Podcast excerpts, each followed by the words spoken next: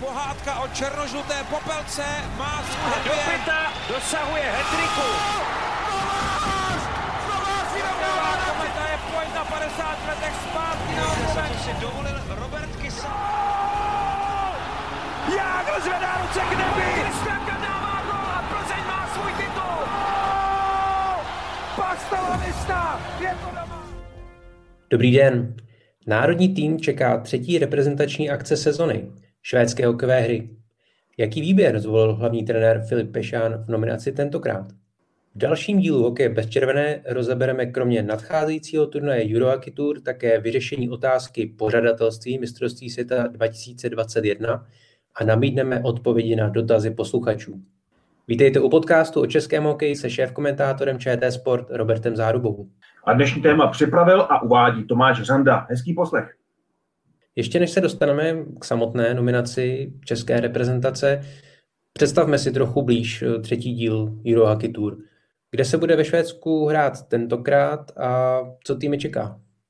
Bude se hrát v Malmö a týmy čeká obvyklý program v bublině, na kterou jsme si už zvykli v této sezóně. To znamená, všichni na jednom místě, všichni účastníci budou hrát v Malmö od čtvrtka do neděle. Klasicky, dokonce i pořadí zápasů pro nás zůstává stejné. Ve čtvrtek hrajeme s domácími Švédy, v sobotu s Finy a v neděli tradičně kolem poledne s Rusy. Čím byla tedy nominace trenéra Filipa Pešána v této nadále koronavirem poznamenané sezóně ovlivněná a komplikovaná tentokrát?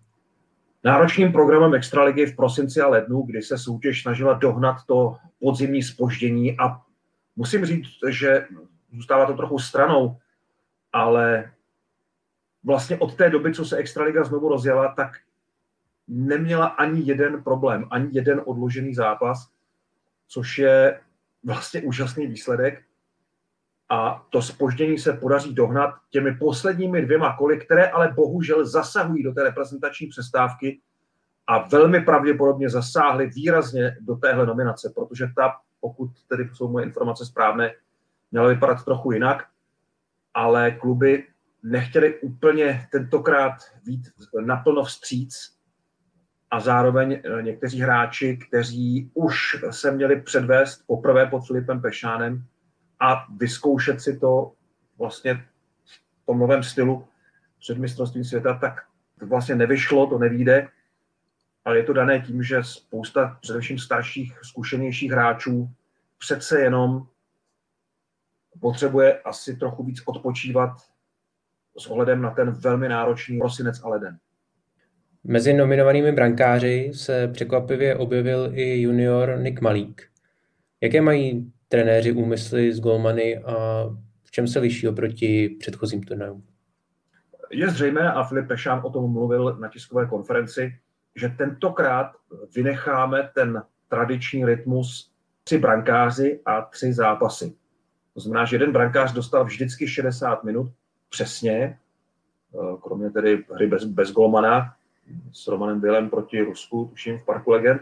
Takže vlastně poprvé tu máme dvojici, ne trojici brankářů, kterou doplňuje Nick Malík. Četl jsem některé pochybovačné poznámky, ale musím připomenout, že Nick chytal velmi dobře na dvacítkách, že to je pracovitý, talentovaný, klidný brankář, který si zaslouží tu možnost trénovat s národním týmem. On s největší pravděpodobností nebude nasazen do zápasu ani jako dvojka, ale je tam vlastně k potřebě ostatních hráčů, tak, aby vlastně jsme měli tréninkového brankáře. A on tu roli přijal, myslím si, že jemu pomůže, národnímu týmu pomůže a s tímhle vysvětlením to dává smysl. Takže poprvé pod Filipem Pešánem to nebude vyrovnaná brankářská trojice, nebo respektive trojice, která si rovnoměrně rozdělí tři zápasy, ale dva brankáři, kteří se prostřídají v bráně a ten třetí bude vysloveně jenom pro trénink a pro hráče, aby si mohli vyzkoušet nějaké věci v tréninku proti třetímu brankáři. Ve výběru jsou překvapivě všichni obránci hokejovými leváky. Neukazuje se, že těch šikovných beků, praváků máme pořád nedostatek? Ne, to si nemyslím. Je to schoda okolností.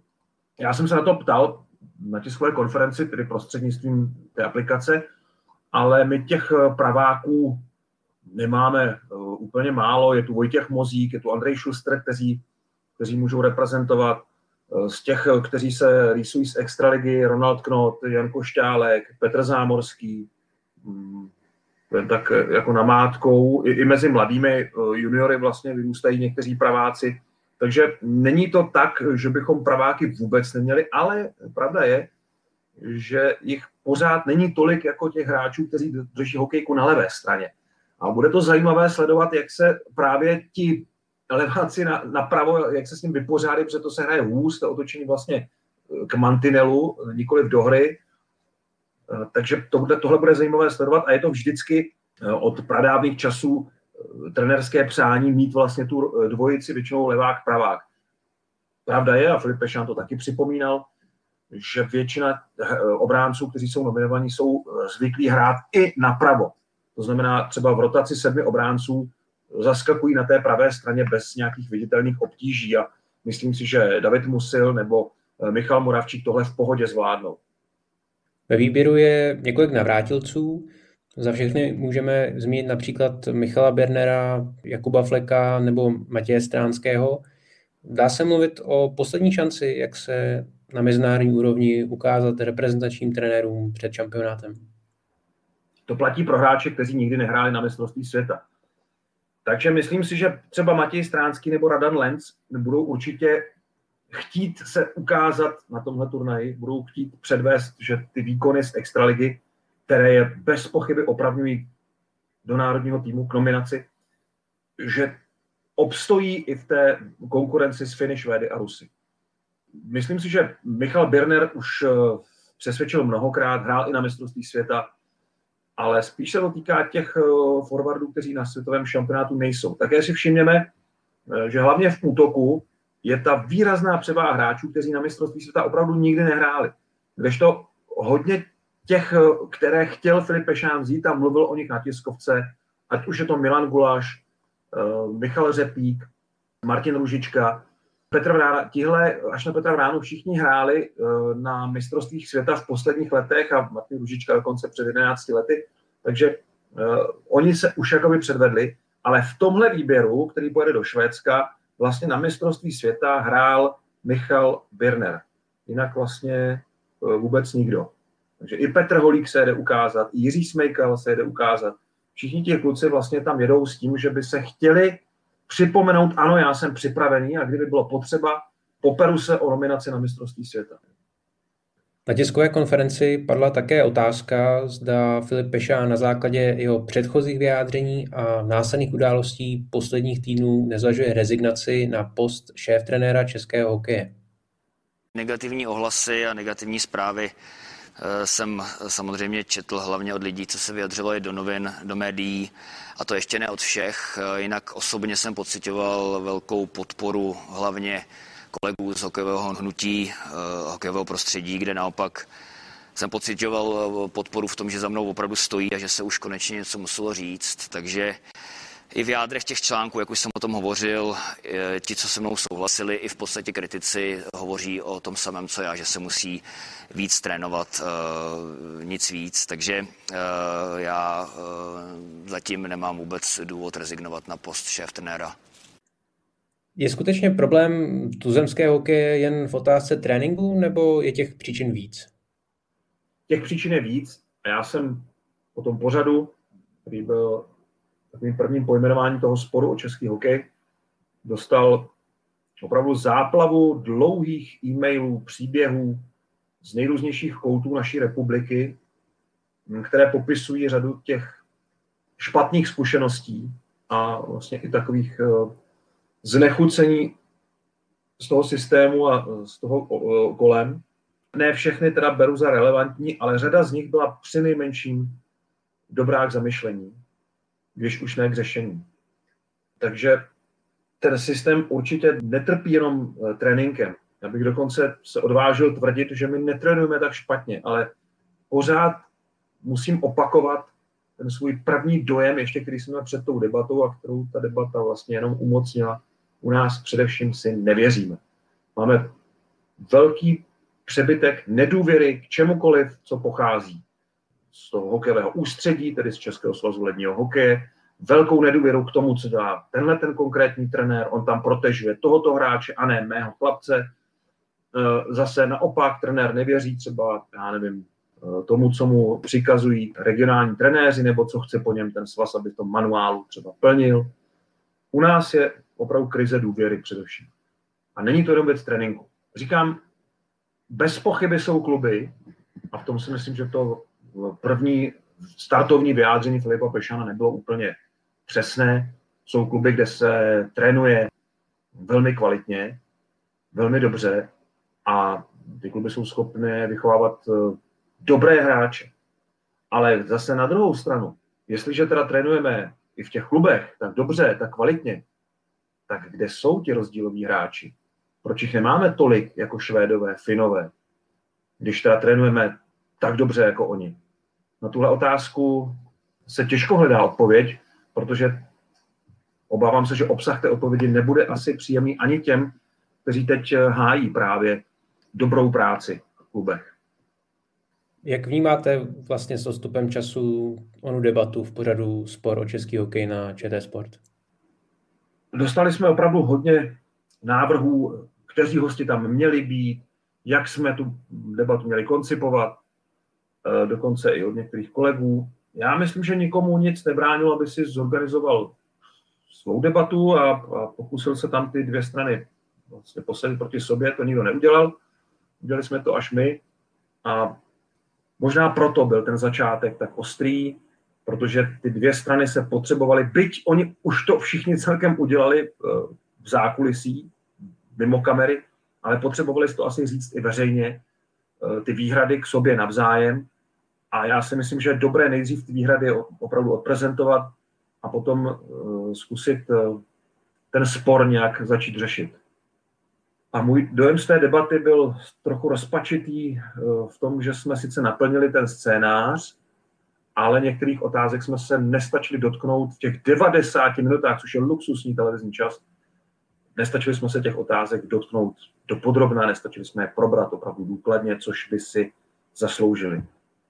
E, upřímně se přiznám, že se mi po té debatě nechtělo už pokračovat, ale těch výzev k tomu, abychom spořádali ještě další díly, těch bylo tolik, že to asi nelze úplně ignorovat. Pravda ale je, že eh, naším úkolem je připravovat trochu jiný typ hokejového programu, eh, takže tuhle nadstavbu navíc nebude lehké v tom programu eh, uplatnit časově, protože takovouhle věc nemá smysl vysílat ve dvě hodiny odpoledne, ale chce to dobrý čas a chce to hodně času. Takže čekáme na nějaké další okno, které se vyvrbí na ČT Sport někdy ve večerním čase a uvidíme, a taky tu není jenom hokej. Není to jediný sport, který řeší teď nějaké akutní problémy.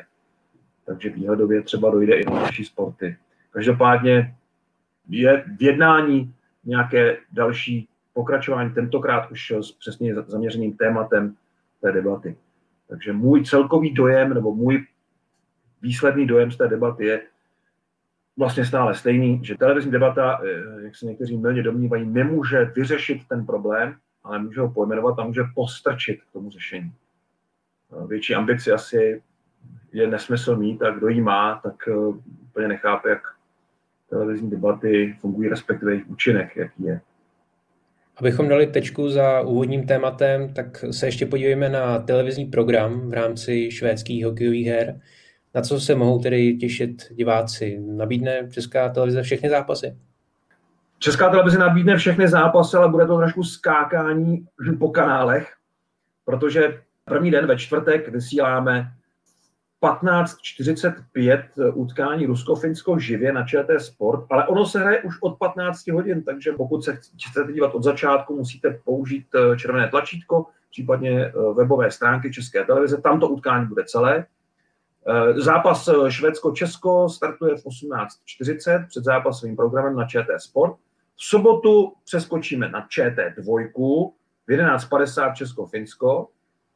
Potom se vrátíme zpátky na ČT Sport Švédsko-Rusko, ale zase celý zápas uvidíte jenom na HBB TV nebo na webových stránkách. V neděli zase náš zápas vysíláme na dvojce s Ruskem 11.50 a potom druhou polovinu utkání Švédsko-Finsko na ČT Sport a zase celé utkání na hybridní televizi. Takže schrnuto, naše zápasy uvidíte na ČT Sport ve čtvrtek, čtvrtek ČT, ČT, to se dobře pamatuje, a v sobotu a v neděli dvojka. No a ty ostatní zápasy na hybridní televizi komplet a na ČT Sport podstatné úseky těchto utkání. Dlouhá sága ohledně pořadatelství nadcházejícího seniorského mistrovství světa 2021 je konečně vyřešena.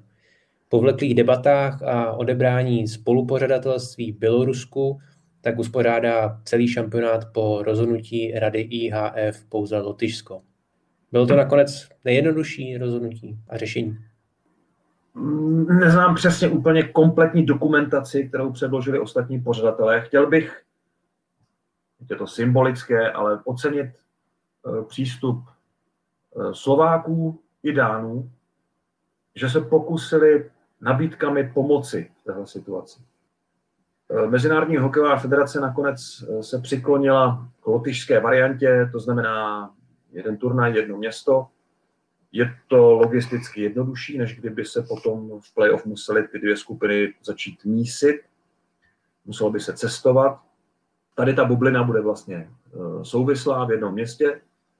No a bude se samozřejmě řešit teď už seznam delikátních otázek, jako je například přísun posil z NHL z vyřazených klubů, protože NHL momentálně by měla končit 8. května. Eh, turnaj mistrovství světa by měl začít až 21. května, čili tam je docela hodně času ještě i na vyřazené z prvního kola. Pokud se samozřejmě NHL zase trochu neposune, protože už se začínají některé zápasy odkládat. Každopádně ta naděje tam je, i proto Petr Nedvěd a Filip Pešan, ale hlavně Petr Nedvěd plánuje osobně navštívit české hráče v NHL na přelomu března a dubna, což se osvědčilo v minulosti, abychom pokud možno dali dohromady co nejsilnější tým. Uh, no a pro Lotyšsko určitě rozhodla také podpora vlády, která se zavázala finančně podepřít eh, vlastně ne výstavbu nové haly, ale vlastně úpravu té haly, v které by se měla hrát ta naše skupina, která původně byla v Minsku. Jaké organizační výhody pro IHF skýtá právě pořádání šampionátu v jednom městě, v tomto případě tedy v Rize? Už jsem to říkal, je to jedna bublina, jedno město. Určitě to bude jednodušší pro televizní společnosti. Pro nás je operace v jednom městě levnější. A už jsme taky začali plánovat, jak vlastně propojíme ty dvě haly, eh, jak eh, pokud by nám tam povolili studio, jak eh, vlastně propojíme studio. Uvažujeme i o nějakých dalších úpravách toho programu. Nechci je teďka tady, protože jsme je nepředložili příslušným autoritám vůbec ke schválení, takže o nich tady nechci mluvit, ale pořád platí, že chceme být eh, v těsném kontaktu s českým národním týmem. Jedině tak toho studio pro nás tam má smysl. No a eh, čekáme. Takže eh, pro všechny si myslím, že to bude jednodušší. Pro diváky, pokud nějací budou, a myslím si, že zase to jedno město dává větší naději na to, že tam aspoň částečně bude možné zaplnit hlediště. Pro hokejové týmy, pro rozhodčí, pro funkcionáře, pro televizní společnosti, po všech stránkách pro všechny je to úspora času, peněz, ale hlavně je to vůbec naděje na to, že bychom se eh, tam mohli dočkat nějakého téměř normálního turnaje. K otázce přítomnosti diváků na stadionech se vyjádřil viceprezident Českého hokeje a člen rady IIHF Petr Bříza. Zatím se počítá, že eh, utkání nebo celé mistrovství bude bez diváků, ale věříme, že eh, po dohodě s lotyšskou vládou může dojít v těch příštích měsících k nějakému kompromisnímu řešení. Nedokáže teď nikdo v téhle chvíli říct, jestli to bude 20, 30, 40 diváků, ale eh, priorita IAF je dohodnout se s lotyšskou vládou na tom, aby se diváci mohli eh, mistrovství světa zúčastnit. No, jedinou autoritou, která to rozhodnout může, je lotyšská vláda nebo lotyšské ministerstvo zdravotnictví. Eh, oni budou rozhodovat, jestli na území Lotyšska můžou být akce konány za podpory diváků. Nicméně asi reálně nemůžeme uvažovat a bylo by to úžasné, kdyby jsme se mohli dostat přes 50% diváků, ale berte to prosím jako předběžný názor. Jenom připomenu, ta menší hala má 6 tisíc, to znamená při 50% je to 3 tisíce diváků a, a v těch 50% těch velké haly to je něco přes 5,5 tisíc diváků, ale určitě by to pomohlo atmosféře v hale. Věříme, že diváci budou, ale je to ve hvězdách. Není to přece jen až příliš odvážný pohled a co Břízu k tomu optimismu vede? V Lotyšsku už bývá touhle dobou docela teplo a my, pokud něco víme o tom koronaviru, tak je to ten prostě jednoduchý výpočet, že v teplejším počasí se mu daří hůř. Zároveň eh, jsou tu dobré zkušenosti z turnajů eh, těch čtyř zemí při EHT, kdy se ta bublina dařila docela držet. Dobré zkušenosti z mistrovství světa juniorů, které se tedy odehrálo bez diváků, ale jak říkám, tady strašně záleží potom na konkrétní situaci v Lotyšsku a na tom, jestli se tam podaří už třeba dostat diváky, kteří mají za sebou očkování, diváky, kteří jsou eh, tím pádem, tak říkajíc, bezpeční. Eh, celá řada faktorů, ale nadějných. Takže asi to je důvod toho opatrného optimismu a toho eh, zatím racionálního odhadu, že by tam diváci mohli být, že to není jenom nějaká báj, ale že to je opravdu eh, nějaká úvaha, která je postavená na znalostech a faktech. A je těch až potenciálně 50% eh, kapacity hal reálných? Na tohle se moc těžko odpovídá teď, ale opravdu bude záležet na konkrétní situaci v Lotyšsku eh, během eh, května. Tam se to může změnit i na poslední chvíli, bohužel. Eh, takže diváci si třeba budou moci koupit vstupenky a, a nakonec ta země tam nevpustí, tak potom bude nutné ty vstupenky zase vracet a proplácet na zpátek. Těžko se na tohle odpovídá, protože úplně přesně, detailně nemůžeme teď odhadnout, jaký bude vývoj pandemie v Lotyšsku a možná i v dalších zemích, protože pokud by třeba čeští fanoušci eh, chtěli do Lotyšska cestovat na mistrovství světa, což si myslím, že Riga za to určitě stojí, tak budou muset také zohlednit to, jak se potom po návratu budou moci zapojit do normálního života, jestli nebudou muset na dva týdny do karantény nebo na nějaký jiný čas.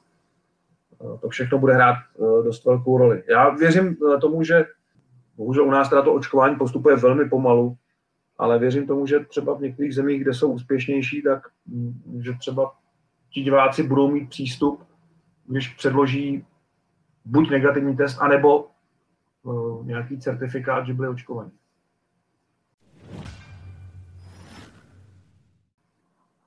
Přesuneme se nyní k dotazům našich posluchačů. Připomínám, že otázky můžete klást pod našimi podcasty jak na YouTube kanálu nebo sociálních sítích ČT Sport – tak také na Twitteru Roberta Záruby. A u mezinárodního hokeje v dotazech ještě zůstaneme. Marek Macák by chtěl vědět, zda se budou všechny zápasy ze šampionátu vysílat živě, tedy na programu ČT Sport i na webu čtsport.cz. Určitě na webu ČT Sport. Některé ty zápasy se překrývají. A kdybychom tedy aplikovali ten loňský plán, kterém budou tedy asi nějaké změny, ale kdybychom aplikovali ten loňský plán, tak eh, to vycházelo, že jsme všechny ty zápasy dostali i na program ČT Sport. A letos to může být ale jinak, protože máme hodně programu a ten turnaj je posunutý a bude tam poněkud nešťastná kolize s eh, mezinárodním mistrovstvím v tenisu v Paříži na Roland Garros, takže tam budeme trošku v pasti. Samozřejmě máme i další povinnosti ještě vysílací, hokejové mistrovství světa je top událost, určitě dostane přednost, ale nebude to asi úplně jednoduché poskládat pro naše programové oddělení. Kdybych si měl tedy eh, typnout, tak bych odhadl, že zhruba 10 hm, z těch 64 utkání eh, budeme vysílat jenom na webu a 54 utkání diváci tak nebo tak uvidí živě na ČT Sport. Ovšem samozřejmě ty kolidující zápasy ještě musíme taky odečíst, protože ty samozřejmě nemůžeme vysílat na jednom programu souběžně, ale tam budeme vysílat, eh, jako jsme to měli eh, v minulých letech, živě to utkání na webu České televize a na hybridní televizi a ze záznamu v té mezeře mezi dvěma zápasy, to znamená třeba mezi 18. a 20. hodinou někde jsme vysílali záznam toho proti zápasu. A to též se týkalo potom těch večerních kolizí, tam jsme taky to druhé utkání vysílali vlastně bezprostředně po skončení toho prvního ve zkráceném záznamu. Takže diváci určitě budou mít možnost volby a budeme se logicky snažit co nejvíc těch utkání do programu ČT Sport dostat, ale na druhou stranu eh, je docela možné, že se tam úplně všechny zápasy nevejdou. Uživatel Jerkis se ptá na následující. Co by se stalo, kdyby nějaká pořádající země světového šampionátu předtím měla sestoupit do nižší divize? Bude se v tom případě takový turnaj konat bez ní, anebo se turnaj přesune jinam? Eh, taková situace už tady byla a ta země nemůže se stoupit. Ten rok, který předchází tomu šampionátu, jenž ta země pořádá. Takže eh, teoreticky třeba Dánové, kdyby se stoupili před svým šampionátem v roce 2017, kdyby byli na sestupovém místě, tak by sestupoval někdo jiný místo nich. Ten, ten druhý nejhorší nebo třetí nejhorší v tomhle případě. A tohle pravidlo, aby tam byl vždycky domácí tým, IHF vlastně zavedla v těch posledních letech. Protože mít domácí tým je samozřejmě jedním ze základů úspěchu, jak komerčního, tak i diváckého. Na našem YouTube kanálu zazněl dotaz zase na nižší divizi mistrovství světa, jestli má nějaký tým potenciál dostat se v budoucnu mezi elitu tak jak se to senzačně povedlo Velké Británii? No dlouhodobě se mi zdálo, že eh, Ukrajina trochu stagnuje, ale teď zase mám ten pocit, že by zase mohli se opět pokusit o návrat. Eh, dlouhodobě se docela daří Maďarům, ale vlastně se jim nepovedlo, než teda jednou do té skupiny se probojovat elitní. Jsou tam i Poláci velmi dobří, teď abych na někoho nezapomněl. Eh, řekl bych, že tohle jsou takové hlavní eh, země, které se ucházejí o tu elitní skupinu, o tu elitní divizi mistrovství světa. No a je otázka, eh, Britové to mají hodně těžké, protože úplně zastavili ligu, vůbec ji vlastně nerozehráli. A teď hledají nějaký náhradní vůbec herní program, ale je docela možné, že Británie půjde do toho šampionátu úplně bez zápasové praxe, což tady by bylo hodně nepříjemné. Teď se přesuneme do tuzemského hokeje.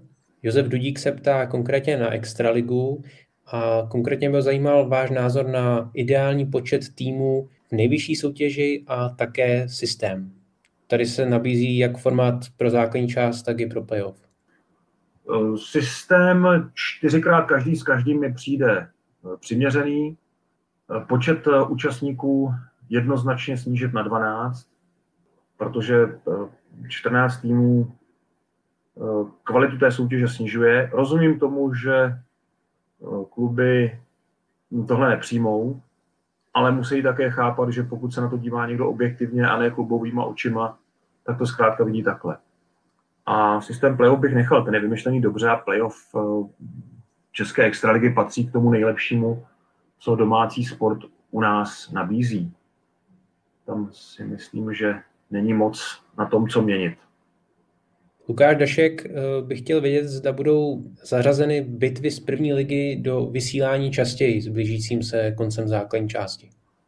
My jsme získali právo na šance ligu. Problém je, že koronavirus to úplně smetl z našeho plánu.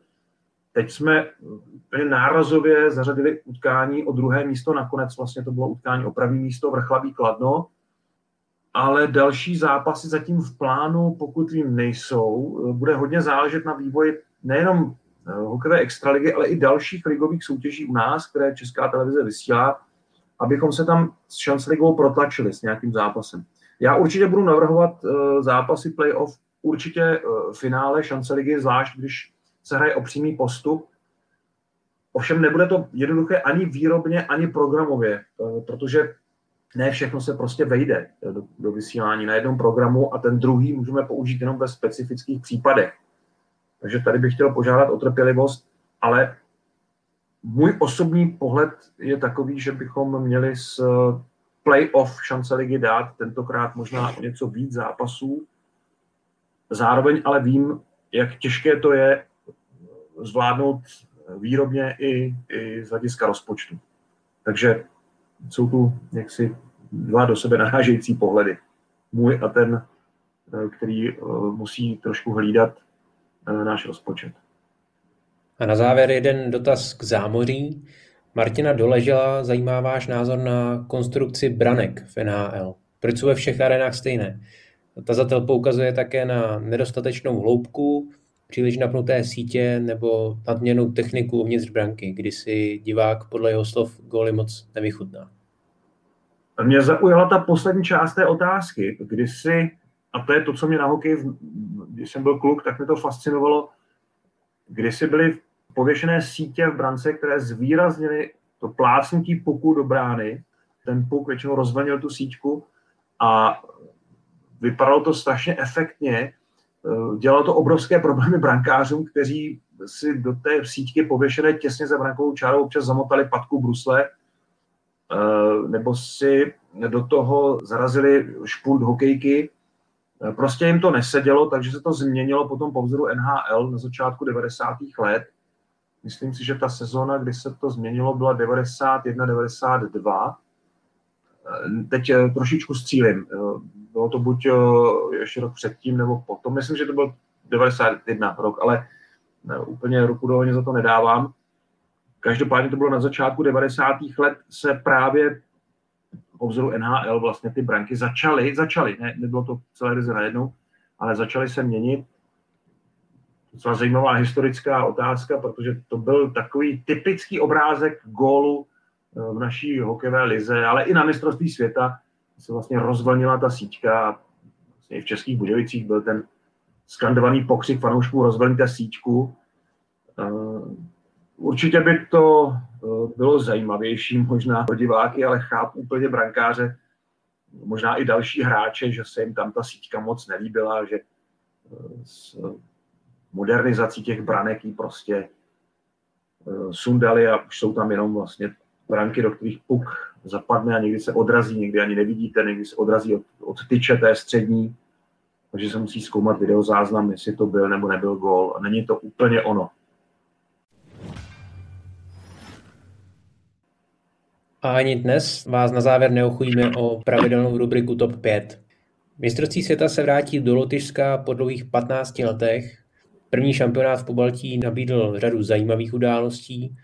Co patří mezi nejpozoruhodnější momenty turnaje v Rize v roce 2006?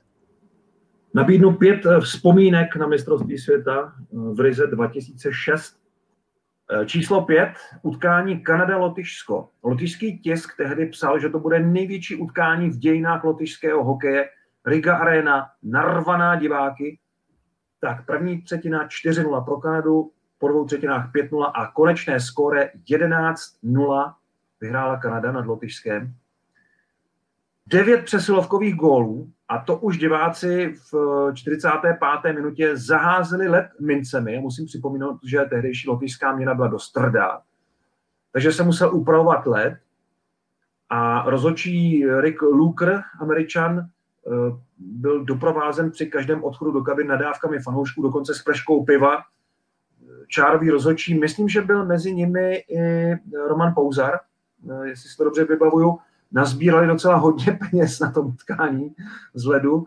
No a uh, rozhodčí Lukur už pak nebyl do konce turnaje nasazován, odcestoval s první várkou rozhodčích. Uh, tohle utkání se mu asi teda nepovedlo. A dokonce si vybavuju, že lotyští fanoušci si nějak zjistili, kde přesně v Rize je hotel, v kterém bydlí rozhodčí a dělali před ním takovou demonstraci až do ranních hodin. Mám pocit, že to musela dokonce rozhánět policie tehdy. Takže eh, to byla vzpomínka číslo pět. Čtyřka, zůstaneme u Kanady. Sidney Crosby, 18-letý talent eh, s javorovým listem, vyhrál kanadské bodování v těch 18 letech. Eh, soupeři ho naháněli, pamatuju si, že Švéd Hanula, Jarko Rutu v utkání o bronz ho konfrontoval, ale Sid Crosby sice nedovedl Kanadu tehdy k medaili, Kanaděné skončili eh, pod stupni vítězů, ale byl zážitek vidět tenhle obrovský talent poprvé mezi seniorskými dalšími hráči na mistrovství světa. Číslo tři, a tady už půjdeme do české kabiny, David Výborný, Tomáš Kaberle. Eh, osa eh, mužstva, kterou Alois Hadamčík tehdy velmi dobře využíval, hlavně v přesilovkách. David Výborný vedl mužstvo jako kapitán, vedl ho skvěle a dostal se jako centr i do All-Star týmu celého šampionátu.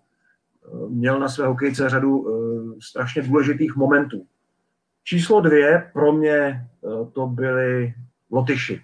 Lidé, kteří se pohybovali kolem šampionátu, ale vlastně i obyčejní občané ligy, kteří se starali o to, aby se nám v tom městě dobře trávil ten čas, který jsme eh, na šampionátu prožili.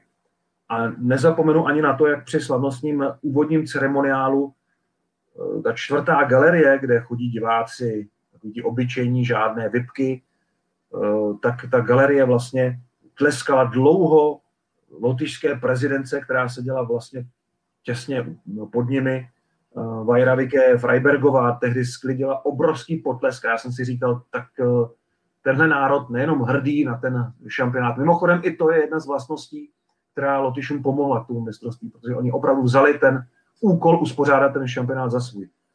Takže ta hrdost uh, už tehdy byla taková uh, opravdová, ale zároveň Lotyši se představili jako velice pozorní hostitele. Bylo to prostě hrozně hezký, takový příjemný mistrovství.